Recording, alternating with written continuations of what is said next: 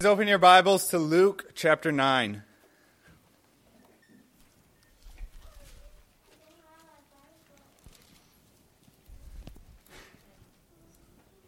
Luke chapter 9, starting in verse 27.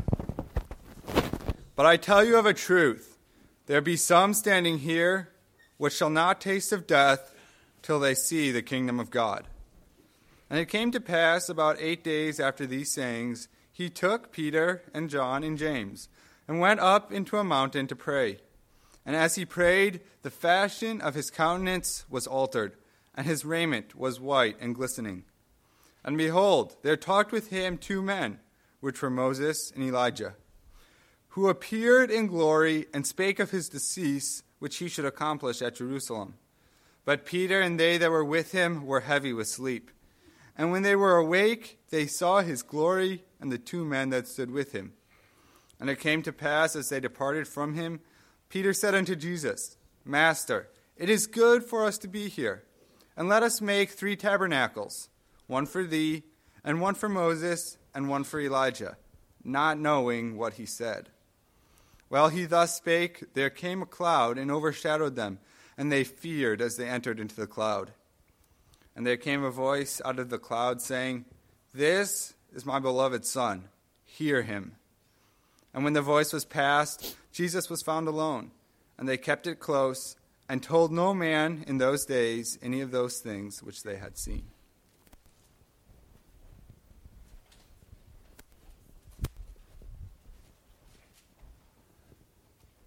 Let's pray. Our Father in heaven, we thank you for your revealed word. And as we come to it, we ask that you would pull away the scales from our eyes, open our ears that we may hear. Give us faith to believe these words. Lord, cause the words of my mouth and the meditations of my heart to be pleasing in your sight. And may your word be a fitting word for your church. May it build up and strengthen your church as we do the work of ministry, we pray in Christ's name. Amen. You may be seated.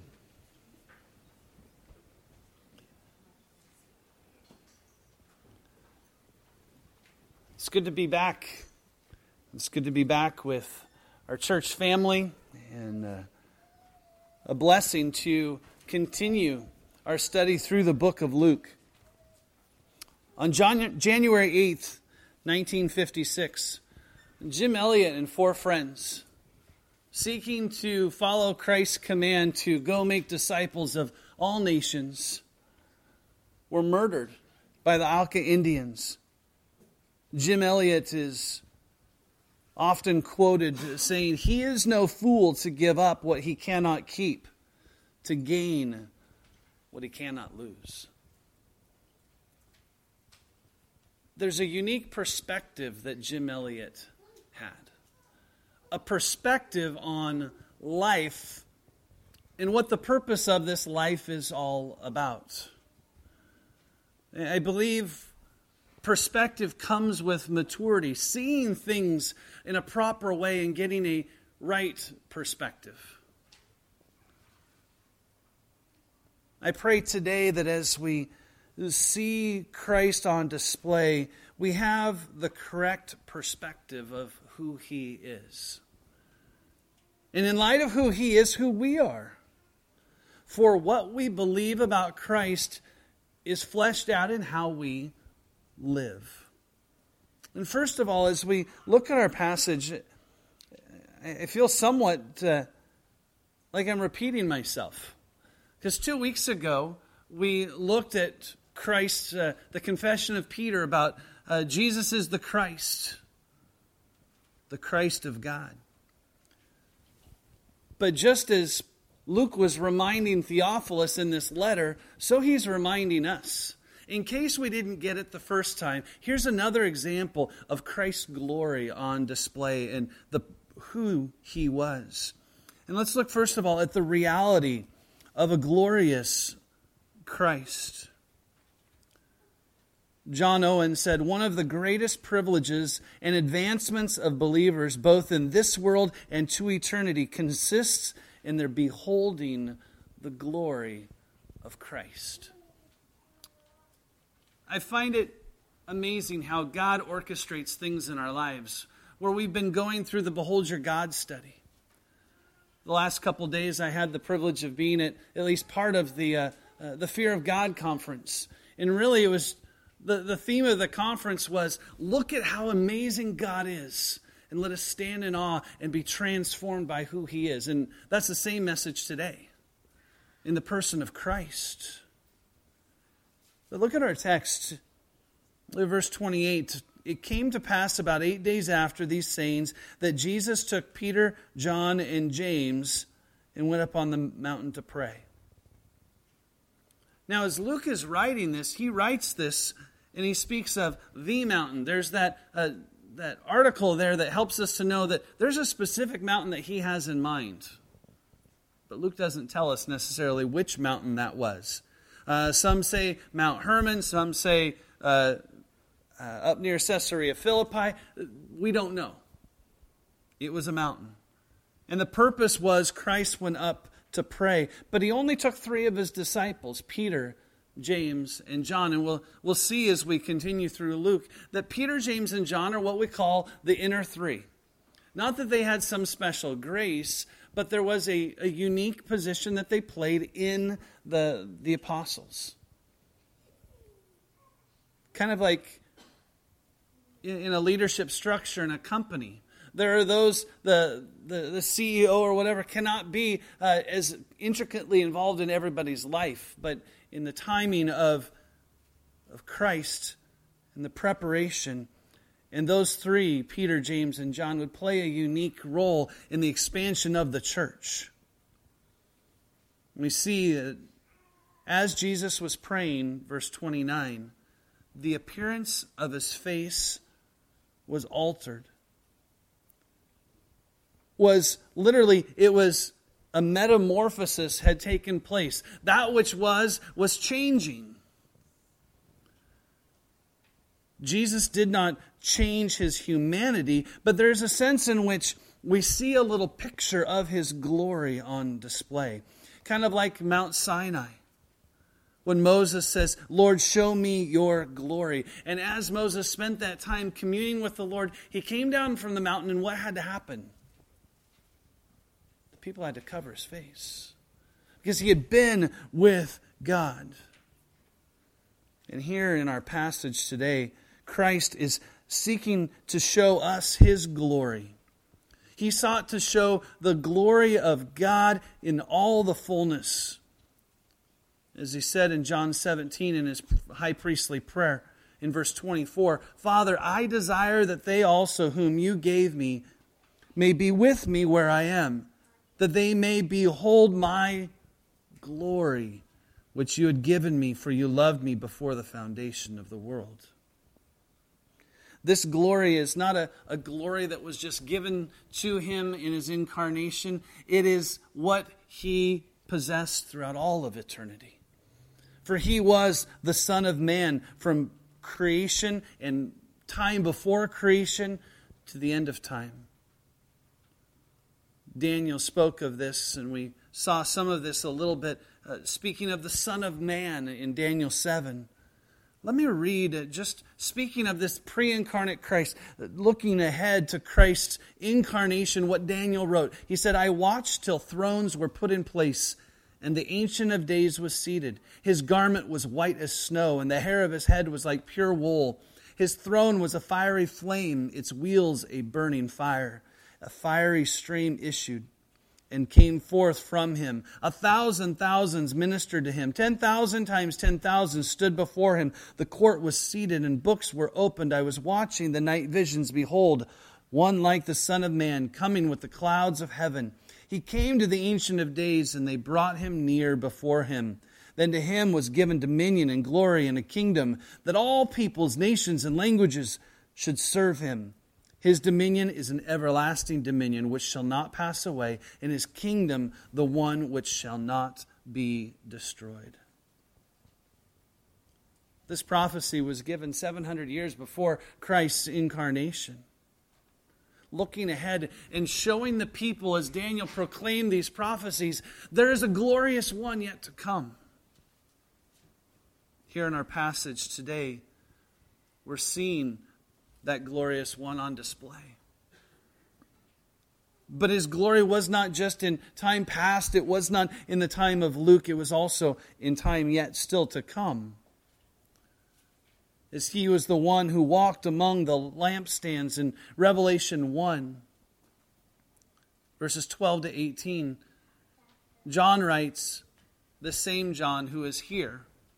Then I turned to see the voice that spoke with me. And having turned, I saw seven golden lampstands, and in the midst of the seven lampstands, one like the Son of Man, clothed with a garment down to the feet, and girded about his chest with a golden band. His head and hair were white like wool, and white as snow, and his eyes like a flame of fire. His feet were like fine brass, as if refined in a furnace. His voice is the sound of many waters.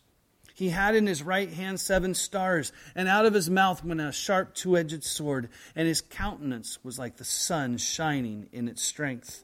And when I saw him, I fell at his feet as dead. But he laid his right hand on me, saying to me, Do not be afraid. I am the first and the last. I am he who lives and was dead. And behold, I am alive forevermore. Amen. And I have the keys of Hades and of death. As as I was getting ready to leave Asheville to to head home, uh, Gary and I were talking, and, and he said, "Hey, what's one thing that you kind of have, have walked away from the this conference?" And I said, "You know what? I've been praying that somehow, in my feeble words, when I open the Word of God each Sunday, that we would see the beauty and the glory of God." But I feel like all I have is this little offering that every word that I ever speak. And as I prepared, I just kept going back to Scripture. Because from beginning to end, this book shows us the glory of Christ. And that we would just begin to see it more and more. Think of the explanation or the descriptions that John gives there in Revelation. Those are somewhat of a description of what we see here in Luke. Christ's glory on display. For in the infinite wisdom of God, God the Son became flesh. And in the becoming flesh, there was a veiling of his glory as he took on humanity. In John 1:14, and the word became flesh and dwelt among us, and we beheld his glory, the glory of the only begotten of the Father, full of grace and truth. 1 Corinthians 1 24 and then verse 30 say, But to those who are called, both Jews and Greeks, Christ, the power and the wisdom of God, both of him you are in Christ, who became for us wisdom and righteousness and sanctification and redemption. Notice what takes place here in verse 29. It, as Luke records this, it says, As he was a, pray, a, a excuse me, as he prayed, the appearance of his face was altered and his robe became white and glistening. I think it's in Matthew's gospel that he says, It shone like the sun. I appreciated in J.C. Ryle's notes, he said, It is one of the, speaking of this passage, it is one of those passages which we should always read with peculiar thankfulness. I kind of paused there before I continued. I was like, okay, where's he going with this? He says, because it lifts a corner of the veil which hangs over the world to come and it throws light on some of the deepest truths of our religion. It is kind of like there was a bit of a veil pulled back. That Peter, James, and John saw Christ in this, this glory that was yet to come.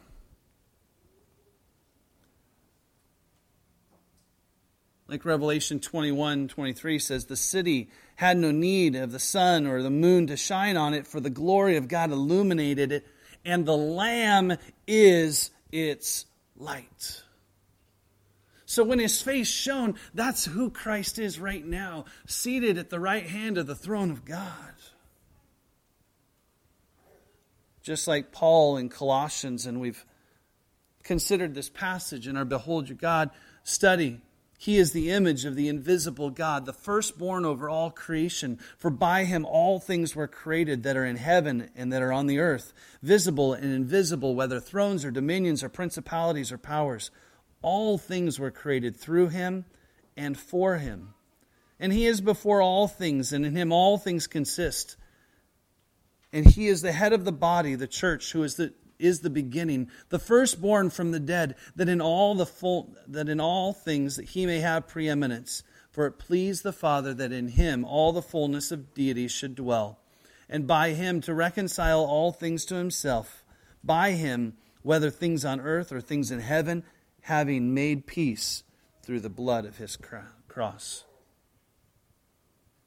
And then Hebrews 1 God, who at various times and in various ways spoke in time past to the fathers by the prophets, has in these last days spoken to us by his Son, whom he has appointed heir of all things, through whom also he made the worlds, who being the brightness of, the, of his glory and express image of his person, and upholding all things by the word of his power, when he had by himself purged our sins, sat down at the right hand of majesty on high, having become so much better than the angels, as he has by inheritance obtained a more excellent name than they.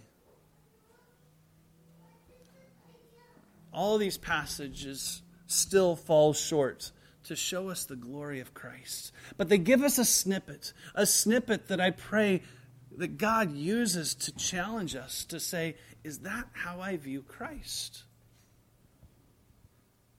Is this the Christ that I have pictured in my mind? Or do I just have a Christ who kind of fits the comfortable or the things that I need? Our text speaks of Christ and in all of his glory. And I, I, I had read the passage a number of times until verse 32, I chuckled because I put two and two together that the glory of Christ is on display. Moses and Elijah are there. And what's happening with the disciples? They're sleeping. And how easy it is for us, too, to be asleep, to, to be missing the glory of God that's on display. Now, we see in verse 32 they were heavy with sleep. I kind of know that feeling driving through the night a couple weeks ago. I felt that.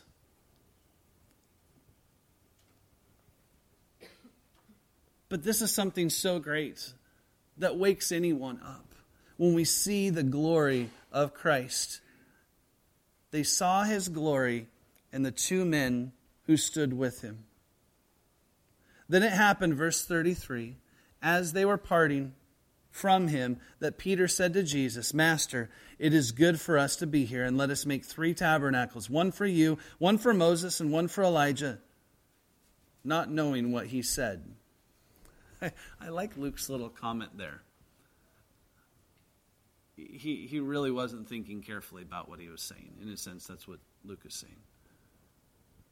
And I appreciate the humanity of the disciples that in the, in the midst of all this glory, but let us think about what are the implications or maybe ramifications of a glorious Christ here in our text and, and bringing these implications to bear in our own lives. First of all, think of why, or asking the question, why did Luke include this passage to Theophilus here? And it's good for us to keep asking those questions. Why is Luke recording this? What, what about the context of this makes this important? And what was the text last week? I think those who are here this week weren't here last week, and those who are here, no. Last week we looked, and you can even just take a peek at the heading to take up our cross and to follow Christ. The cost of discipleship. And think about it. When we understand the glory of Christ, I think first of all, it emboldens our obedience. For we understand who is it that we are following. it's fall and uh, it's football time in America. And one of the things I've never quite understood is like the halftime speeches by coaches and beforehand and, and how they just kind of rile guys up. I, sometimes I feel like, wouldn't you get tired of those? But yet you hear these coaches give these speeches, and, and the players are just willing to do whatever it takes. And that's a human. That's a human coach speaking. How much more and how much greater should we who see our glorious Christ on display say, Lord, I want to obey. I, I want to follow you. You're not just some fallen man, you're the Christ, the one who has come.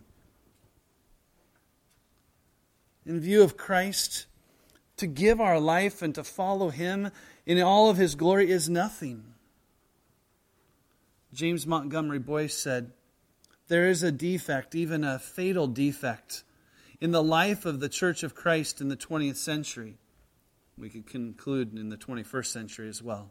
What is this defect, he says? A lack of true discipleship. For the genuine Christian, discipleship means forsaking everything to follow Christ. But for many of today's supposed Christians, perhaps the majority, it is the case it is the case that while there is much talk about Christ and even much furious activity that is supposed to be done in his name, there is actually very little following of Christ. And that means that in some circles, at least, there's a very little genuine Christianity. Many who fervently call him Lord, Lord are not Christians. It causes us to examine our own lives and to say, Who am I following? Am, am I leading and saying, Hey, Jesus, come alongside? Or is it, No, hey, Christ, here's who you are. I'm following you and causes us to walk in obedience. Jim Elliot's perspective, he understood that we're going to lose this world anyways.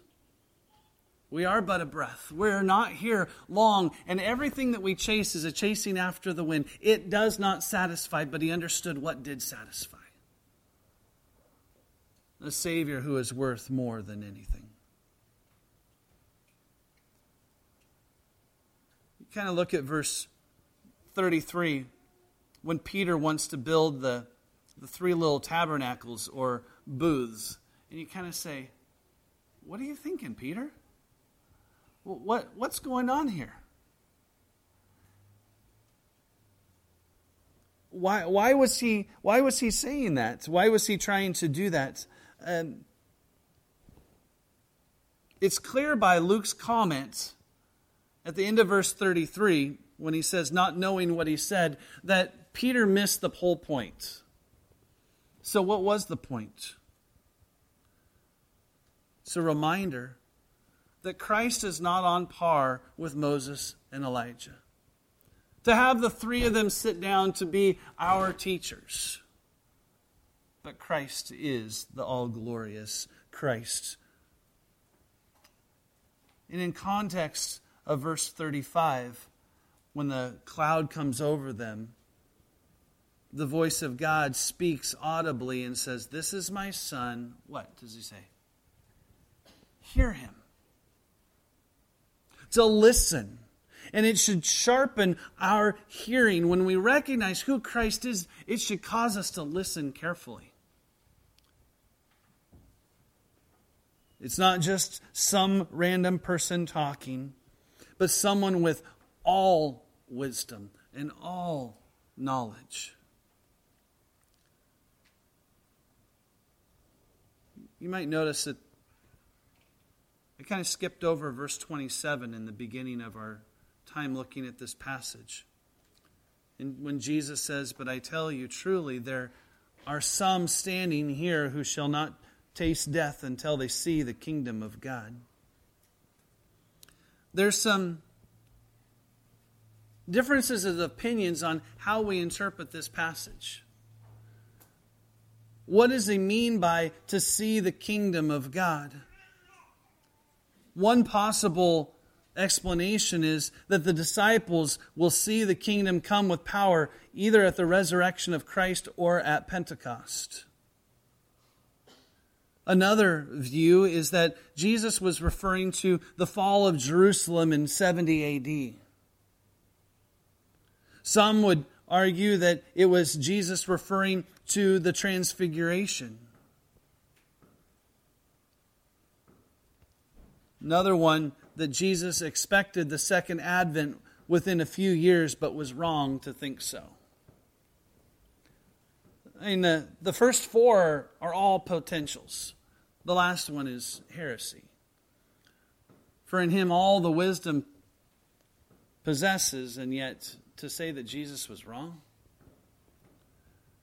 There's a great understanding uh, of, or uh, there are discrepancies. I would, I would argue that because of the context, this is referring to Christ's transfiguration here. It's not something I think we divide over. I, I think the point of it is, is that this is something that had to have taken place in the life of these apostles. Whether it was Pentecost or whether it here is at the Transfiguration, and I believe both of those would be uh, acceptable.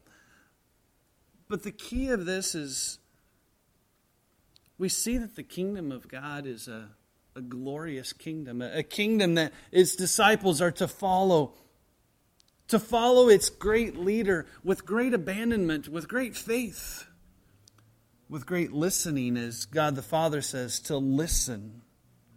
For Christ had authority. The transfiguration narrative, it, it confirms that the, the importance of us listening to Christ.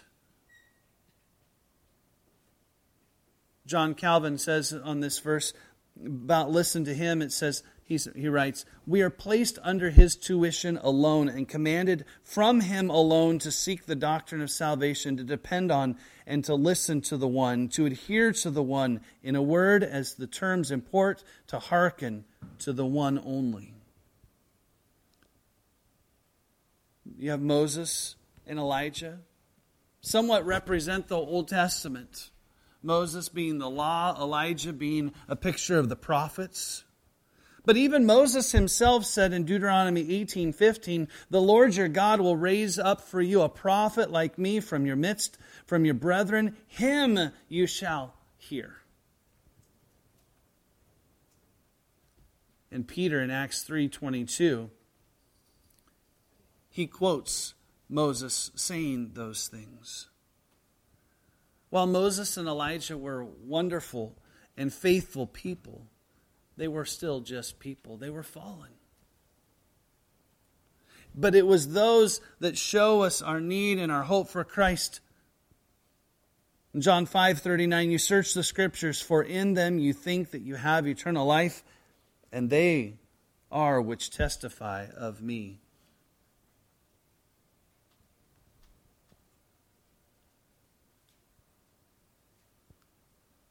One of the things that I I had not seen, and uh, I appreciate J.C. Ryle's comments on this.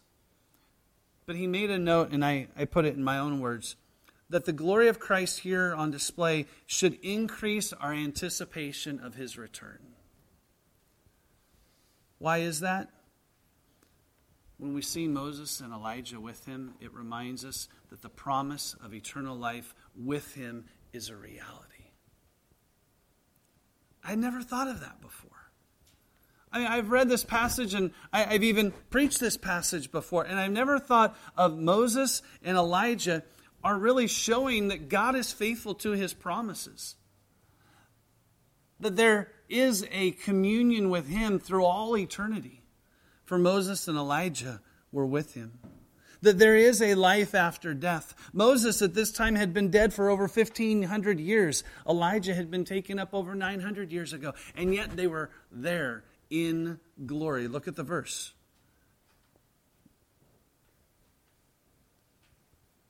Um,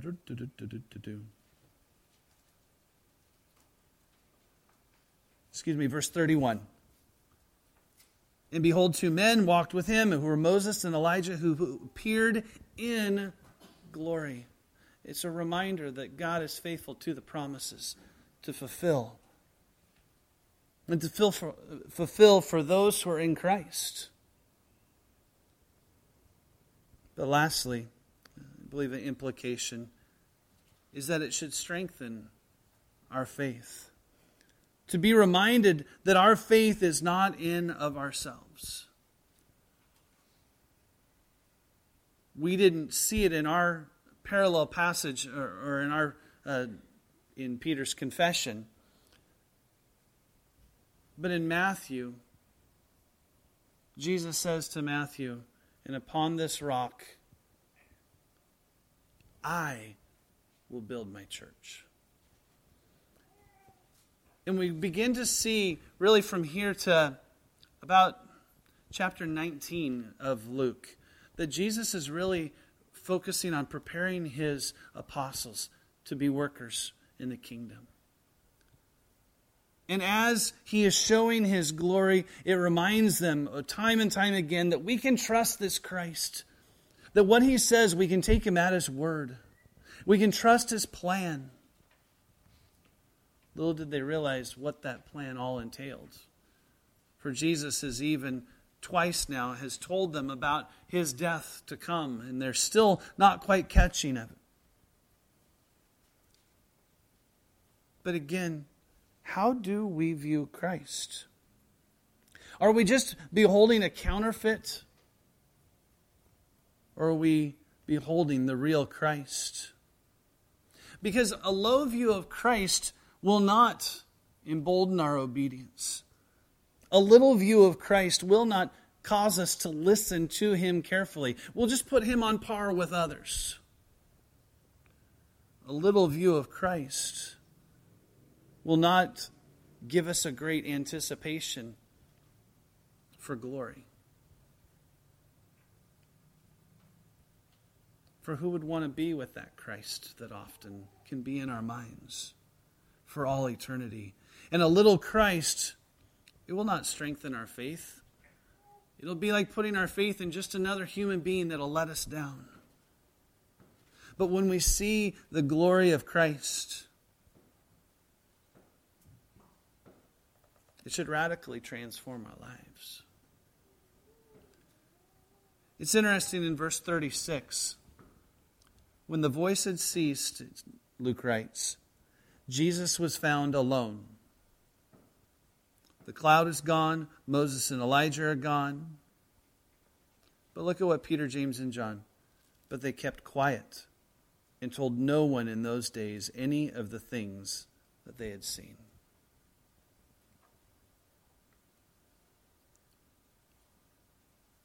I don't know what to do with those words because it doesn't make sense to me. Because we have those who were healed of diseases, and what did they want to do? They wanted to go proclaim it even when Jesus told them to be quiet. So either they're being very obedient to Jesus' words that we don't have recorded, but that's arguing from silence, or they still aren't getting it, there's another potential. Or they're either so in awe that they can't say anything.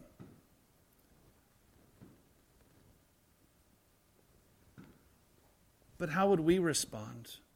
And how do we respond today? Do we long to see him, as Colossians 3 4 says, when Christ, who is our life, appears, then you will also appear with him in glory. 2 Corinthians 3:18 but we all with unveiled face beholding as in a mirror the glory of the Lord are being transformed into the same image from glory to glory just as by the spirit of the Lord.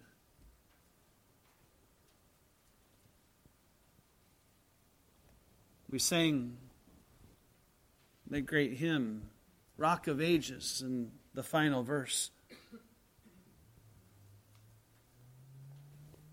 when my eyes shall close in death, when I rise to worlds unknown and behold thee on thy throne. Can it be true? Is that our hope?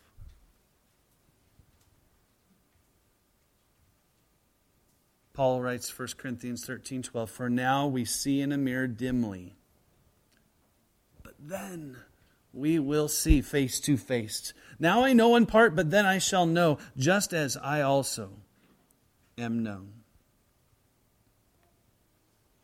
And then 1 John 3 2. Beloved, now we are children of God, and it has not yet been revealed what we shall be, but we know that when he is revealed, we shall be like him, for we shall see him as he is. Here at the Transfiguration, it's just a little pulling back to see the glory of Christ. But that was given to disciples who are to be the foundation of the church. Who, to, by history and tradition, say all but one gave their life as a martyr.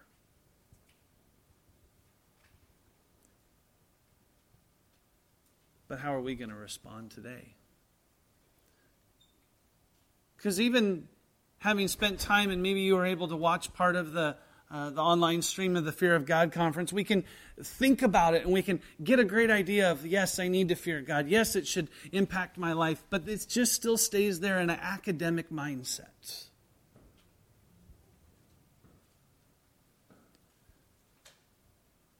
But when we behold the glory of Christ, how does it change us? Does it cause us like verse 34, when the cloud came over them, they were fearful. They saw themselves and they were fearful in view of what was taking place. Do we stand in awe? Do we stand and not just stand, but are we transformed?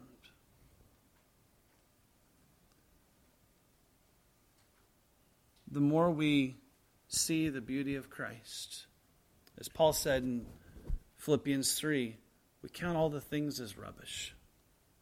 As we see the glory of Christ, the things of this world go, grow strangely dim, as that famous song says. But when we see the glorious Christ, our sin is also displayed. It's brought about to us. But it's in that same glorious Christ we find our forgiveness. Each of us, I, I believe, God is working differently. But maybe jot down on a note and be asking yourself this week what does the glorious Christ mean to me today? Not how do I interpret it and how do I make Jesus like me, but what does the truth of Christ's glory, what does that look like? How does it change how I do my day today?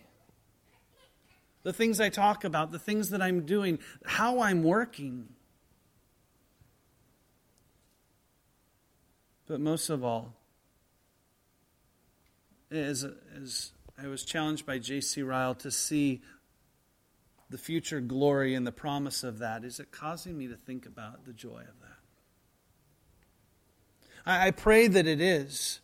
And I pray that, that Christ is our hope and our joy, that Christ is all to us.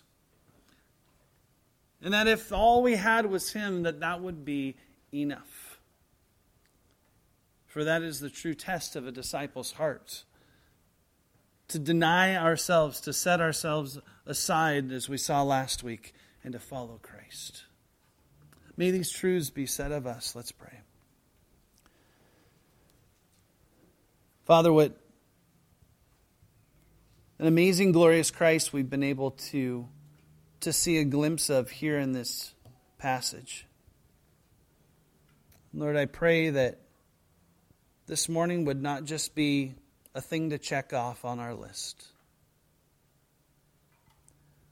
That our minds aren't already running ahead to the list of things, even to prepare for a fellowship meal but Lord, that we would just sit and dwell upon the truth of our glorious Christ.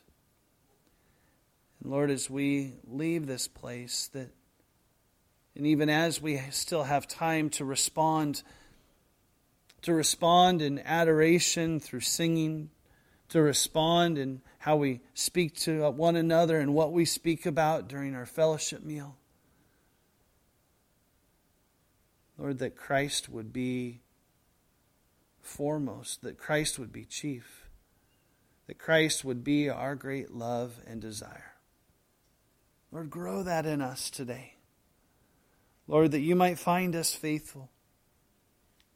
We pray in Christ's name. Amen.